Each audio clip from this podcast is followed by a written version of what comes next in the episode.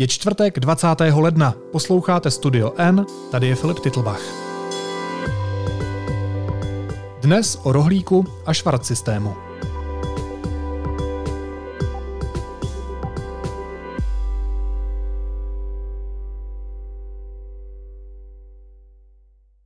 Kauza kolem odměňování kurýrů internetového obchodu Rohlík vyvolala debatu o tom, jestli je vztah mezi společností a řidiči nelegálním švart systémem. Společnost prošetřuje státní úřad inspekce práce. Existence švart systému ve firmě nasvědčují i výpovědi kurýrů, se kterými deník N mluvil. Stát může ročně přicházet zhruba o čtvrt miliardy korun. Hostem studia N je spolupracovnice deníku N a reportérka České televize Michála Janečková. Míšo, vítej, ahoj. Ahoj Filipe.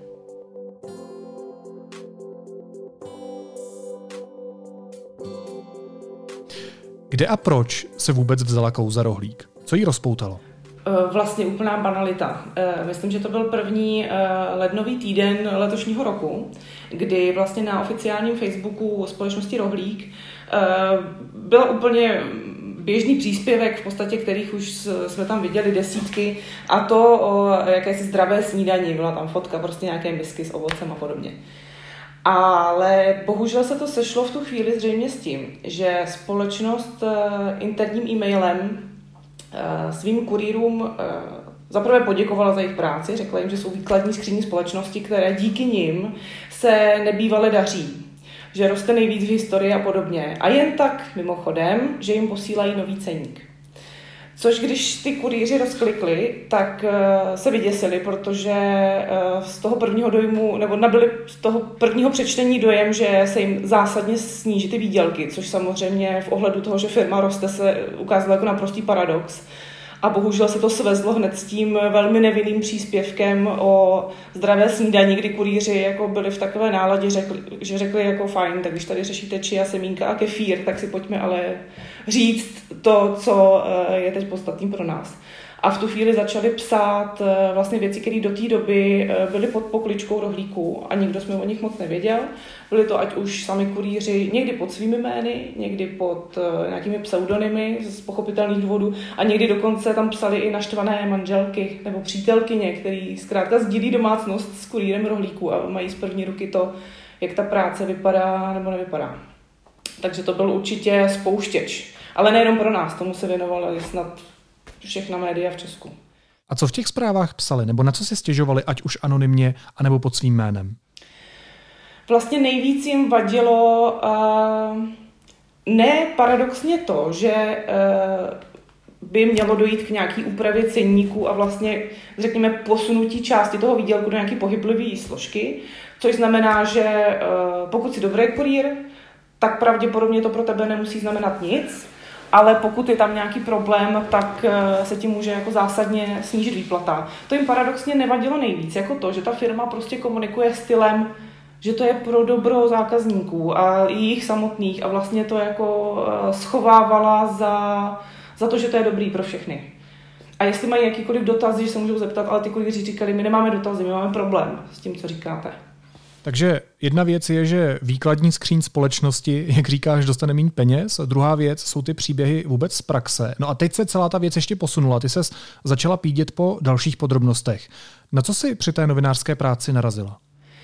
No, tam vlastně se ukázalo, že eh, po pár dnech vlastně společnost Rohlík eh, z toho prvního ceníku začala trochu couvat a některé věci eh, změnila nebo i dovysvětlila, takže to přestalo být tím hlavním tématem. Nicméně ty kurýři vlastně pokračovali v tom, že měli potřebu sdílet eh, jak vlastně ta práce vypadá. A byla to totiž i reakce na eh, video eh, šéfa českého rohlíku Olina Nováka, který vlastně jako pár dní po tom, co se odstartovala tady ta kauza na Facebooku, měl potřebu se k tomu nějak vyjádřit a dovysvětlit nějaké věci.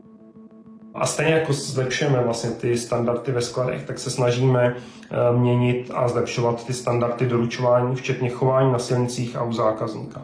A my touhle změnou schématu se snažíme právě motivovat k dodržování standardů kvality zaměřenou právě na tyhle dvě oblasti. Takže pokud kurýr naplní uh, tato kritéria kvality, tak měsíčně bude mít odměnu stejnou, jako tomu bylo před touto změnou.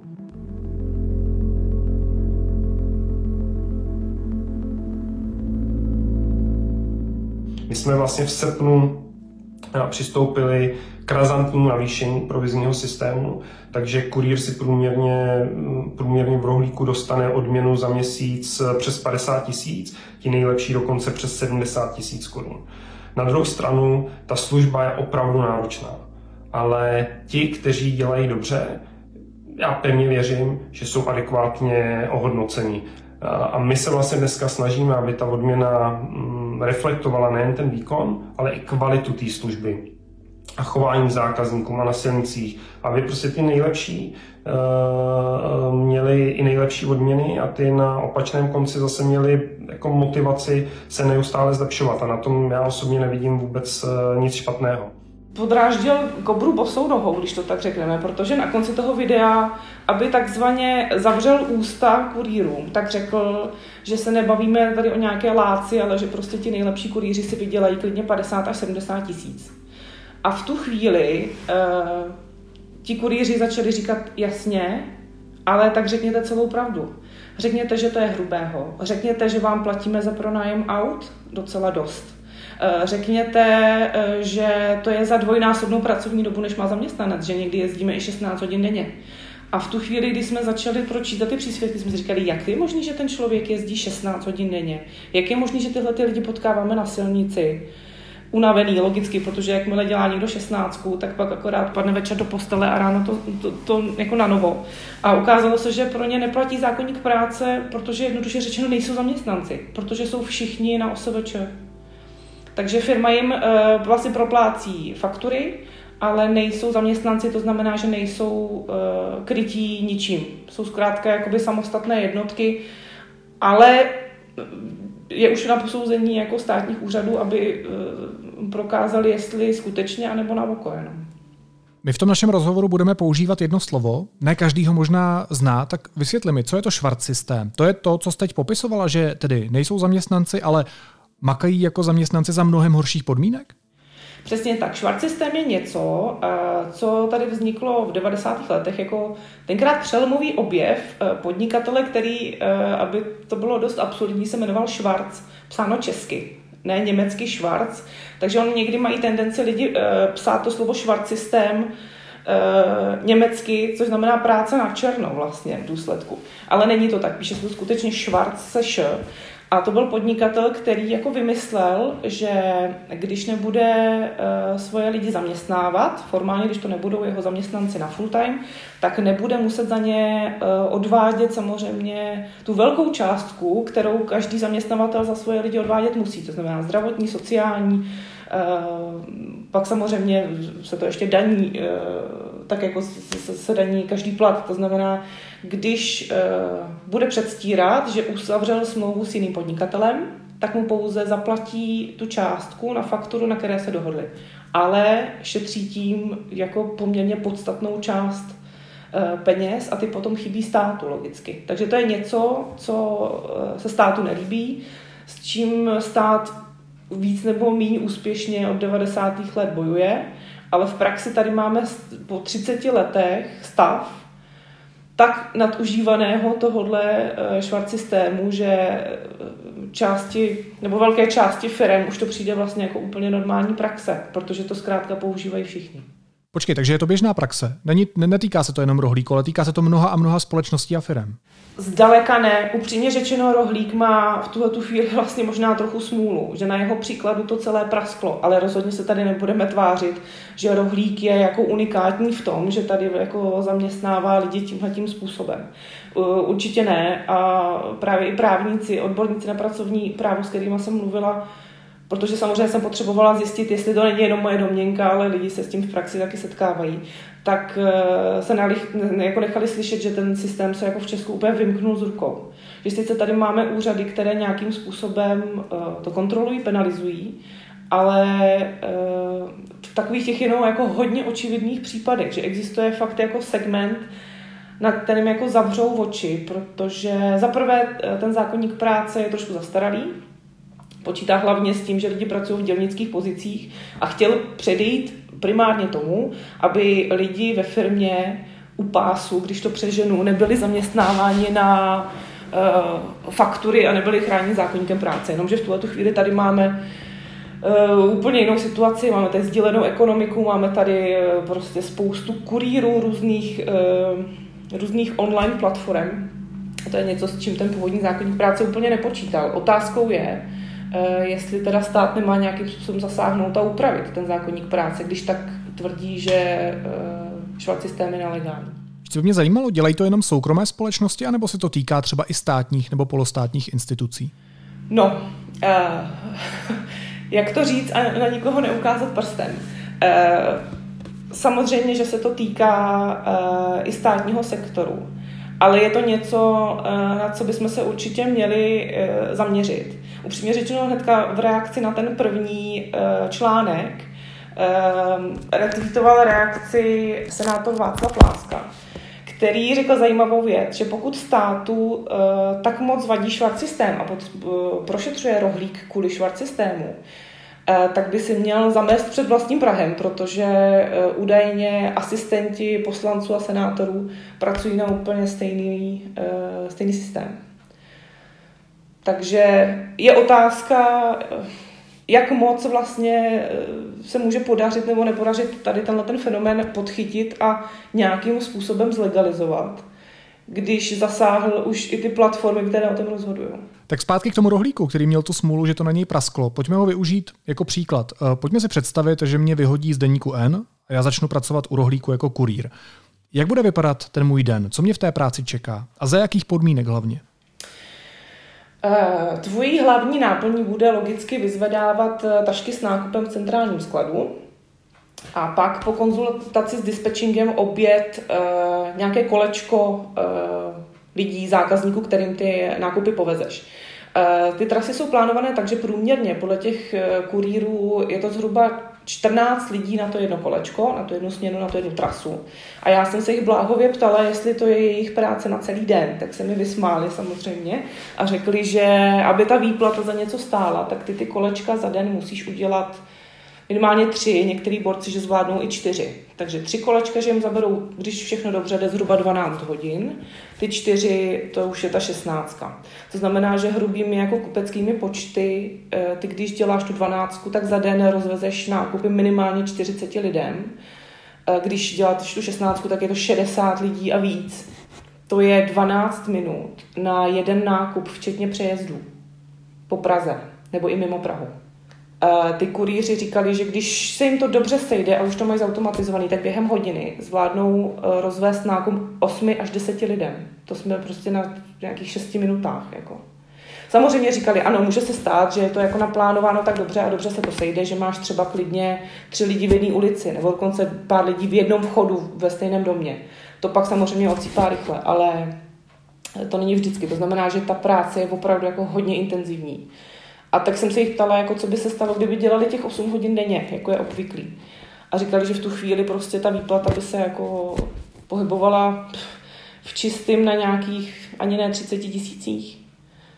A taky samozřejmě té firmě jde o to, aby ty kurýři, když už je využívají, aby je e, jakoby vytížili co nejvíc. To znamená, že eh, co tak říkali z praxe ty kurýři, nemůžu tvrdit, že tam někdo na osmičky nepracuje podle své volby, ale říkali, že to teda není moc obvyklý. Že prostě eh, kdo může, tak na začátku měsíce si po konzultaci s dispečingem nabere maximum směn a fakt jako dělá, co to jde, dokud to prostě tak nějak vydrží. No. Máš třeba i nějaké sankce, když něco uděláš špatně, když něco nestihneš? Mm-hmm. Jeden z těch kurýrů mi uh, poslal uh, ceník pokut, ten, ten má dvě strany a některé ty sankce mi přijdou naprosto v pořádku, jakože nemáš kouřit v autě, ale některé už mi přijdou docela diskutabilní, jako na vlastní náklady udržovat čistotu uh, vozu zvenku i zevnitř. Ve chvíli, kdy si ten vůz pronajímáš od té společnosti, pro kterou pracuješ. To si myslím, že jako je uh, trošku diskutabilní, pak můžeš dostat pokutu za to, že nejsi správně ustrojen, že nemáš klíčenku kolem krku s logem rohlík a, a podobně. Jako jsou tam opravdu věci do detailu.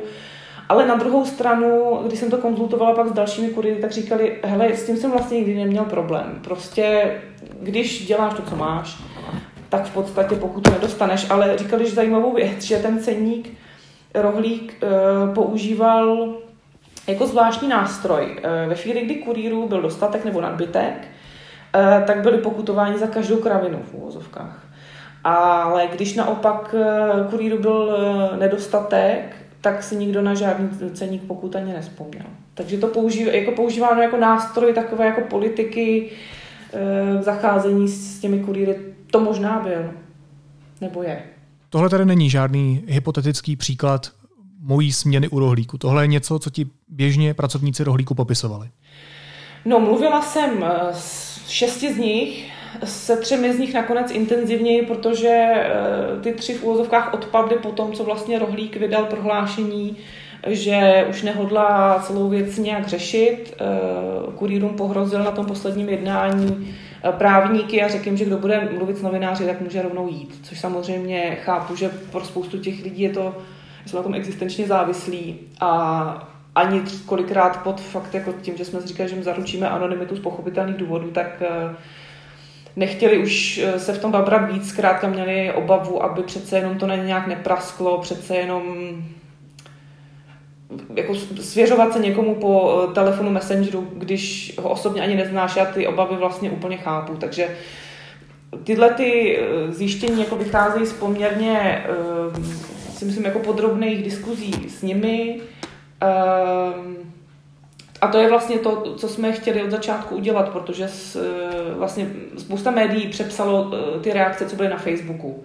Ale mně přišlo docela smysluplný oslovit ty lidi napřímo a zjistit, jestli to nebyl jenom nějaký výkřik ve vzteku na sociálních sítích, kterým si ulevili a šli od toho, ale jestli opravdu jim to leží na srdci a po případě, jestli k tomu teda nechtějí ještě říct něco víc. A některý chtěli, protože paradoxně ten koncept toho rohlíku mají rádi, přijde jim to smysluplný, ale tohle je něco prostě, co jim hrozně vadí a přijde jim to, že to vůbec nesedí k té image, kterou si ta firma docela pracně vybudovala.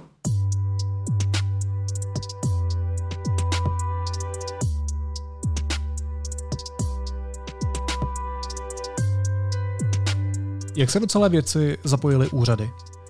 Zapojili, no já, když jsem vlastně začala uh, po těch zjištění s těmi kurýry obepisovat i jako instituce, které vlastně mají uh, dodržování pracovního práva v Česku na starosti, což upřímně řečeno, já jsem uh, si tam neš, nešla pro nějaký výsledek. Jo. To bylo něco, co jako kontrolu, uh, jako novinář děláš často. Prostě, když už o něčem píšeš, tak se těch dotčených orgánů chceš jenom zeptat, jestli už s rohlíkem případně něco řešili, po případě jestli mají jako něco na srdci k tomuhle tématu.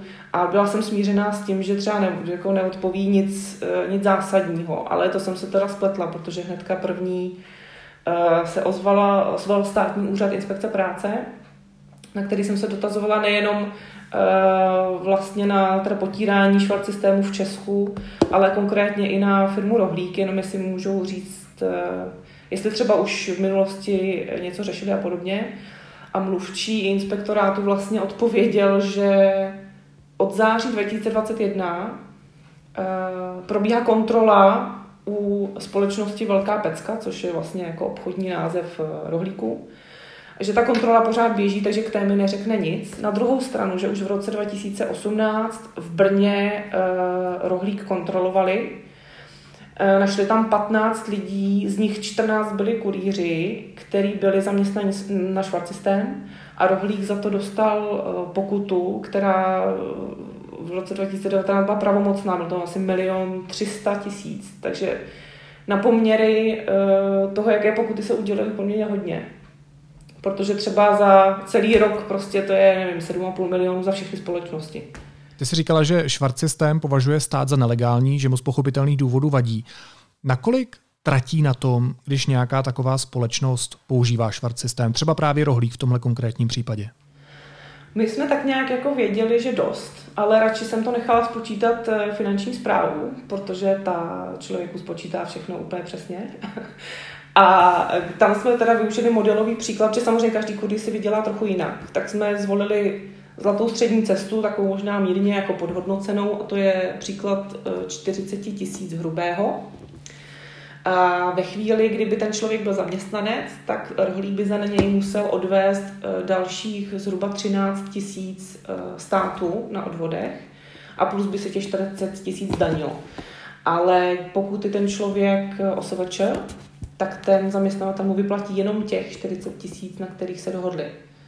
A ten zaměstnanec si to pak zdaní sám a navíc ještě může využít odpočtů, takže z těch 40 tisíc, pokud zvolí ten paušál, tak ke zdaní zbyde jenom 16 tisíc. To znamená, že jako kupeckými počty, když vynásobíš eh, těch 13 tisíc odvodů za každého zaměstnance a rohlík má těch kurýrů 1700, tak seš prostě ve, nižších desítkách milionů za měsíc na ročně. Jak to funguje u téhle firmy v zahraničí? To je další velký paradox a současně teda další text, na kterým v tuhle chvíli pracuju, protože se ukázalo, že úplně jinak. Eh, rohlík v tuhle chvíli funguje eh, v Německu, v Rakousku a v Maďarsku. Eh, v Německu pod názvem Knuspr, má ale i stejné logo, je to úplně stejná, stejná firma, stejný systém práce a podobně. A není to nic, co by člověk musel nějak hrozně jako šťourat. Prostě rohlík tam na trhu práce nabízí inzeráty na pozici řidiče, kurýra, ale za úplně jiných podmínek. Ty lidi zaměstnává nebo chce je zaměstnat na plný úvazek se základním platem 2000 euro hrubého Eh, garantuje jim, že nebudou pracovat o víkendech a o svácích, což je tedy ale něco, co v Německu uh, ani nejde. Takže to, to je otázka, jako jestli to zařídit mezi, řadit mezi benefity, ale uh, to ještě není všechno. Ještě tam v tom inzerátu je, že jim ve skladu nabízí zdarma kafe, vodu, ovoce a podobně a plus ještě příplatky v řádu stovkách eur, poukazy na nákupy a podobně. Tedy něco, co fakt se jako českým kurýrům může jenom zdát, že by měli nějaký základní plat, že by měli jako jistotu, že budou pracovat jenom nějakých 20 až 40 hodin týdně. To je něco, co ten český kurýr zvládne za tři dny, za čtyři. Takže přestěhovat se do Německa. No, pokud bych byla kurýr, tak bych to minimálně zvažovala. No. A nebo eh, Rakousko to, to má velmi podobný systém. Eh, tam se eh, společnost Rohlík nemenuje Rohlík, ale okurka v překladu, má i trošku změněné logo. A eh, oni vlastně už někdy v prosinci 2020 eh, u Vídně postavili velkou halu. No a dokonce tam nedávno vyšel rozhovor se zástupci firmy, kteří říkali, že nechtějí být takovou tou klasickou, naplnit to klasický jako kliše logistiky, kde se vlastně oddílejí zaměstnanci, je to jako levná pracovní síla a podobně. A e, taktéž jako říkali, že nabízí nadprůměrné výdělky e, na full time o 20% vyšší, než jako je obvyklý, to znamená taky se pohybují kolem těch 2000 euro hrubýho základním platu plus e, bonusy a příspěvky. Maďarsko to tež. No a tak z toho vyplývá ještě teda poslední otázka. Jak to celé vedení rohlíku komentuje, když je konfrontuješ s tím, co se děje u nás, co se děje v zahraničí, jak oni sami celou tu věc vlastně rámují? Zatím je to pro mě jako novináře trochu frustrující, protože uh, strategie, komunikační strategie rohlíku v tuhle chvíli je nekomunikovat vůbec ideálně. Uh, vlastně odpověď, kterou uh, jsme dostali od mluvčí rohlíku, je několik dní už stále stejná, s tím, že vše vyřešili se svými kurýry interně, že už prostě se k tomu nebudou dále vyjadřovat a ještě doposlali reakci, že jako spolupráce s těmi kurýry je naprosto standardním vztahem, který je jako běžný eh, ve všech společnostech tohoto typu. Což upřímně řečeno si myslím, že má bohužel pravdu. A na druhou stranu uvidíme, jestli podaří se nám z nich dostat to vysvětlení, proč v zahraničí eh, lidem, kteří pro ně pracují, nabízí lepší podmínky než v Česku. To prostě já jako běžný jako uživatel té služby vlastně nechápu, proč jejich zaměstnanec má v Německu smlouvu a v Česku je placen na fakturu. Říká spolupracovnice deníku N a reportérka České televize Michála Janečková. Míšo, díky moc a měj se hezky. Ahoj. Ahoj a hezký den. Následuje krátká reklamní pauza. Za 15 sekund jsme zpátky. Chcete investovat do nemovitostí, ale nemáte na účtě miliony? Vyzkoušejte Investown, který používá už 30 tisíc spokojených klientů. Investown je bezpečné investování do nemovitostí pro každého a už od pětistovky. A teď už jsou na řadě zprávy, které by vás dneska neměly minout. Poslanec Jan Farský, který odjel na osmiměsíční stáž do Spojených států, se na výzvu předsednictva hnutí stan vzdá mandátu. Oznámil to po nočním jednání svého hnutí na Twitteru. Do sněmovny místo něj nastoupí ředitelka Libereckého divadla Jarmila Levko. Z funkce ředitelky odejde. Vláda podpořila novelu zákona, která zpřísňuje pravidla pro posuzování střetu zájmů. Především jasně vymezuje, že politici nesmí vlastnit média. Změna by se dotkla zejména bývalého premiéra Andreje Babiše. Očkování proti COVID-19 nebude povinné, oznámil to premiér Petr Fiala po jednání vlády. Ta posuzovala vyhlášku o povinném očkování pro některé profese, kterou jí zanechal předchozí kabinet Andreje Babiše.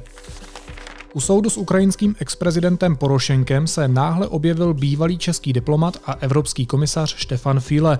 Ten tvrdí, že chtěl vyslat signál rozdělené zemi a téměř po 80 letech odhalilo několik let trvající vyšetřování jméno podezřelého, který mohl nacistům udat rodinuAny Frankové.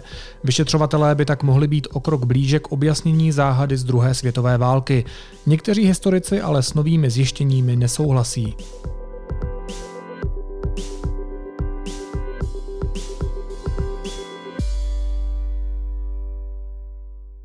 A na závěr ještě jízlivá poznámka.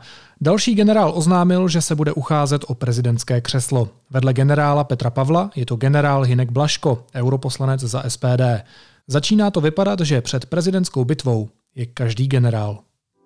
Naslyšenou zítra.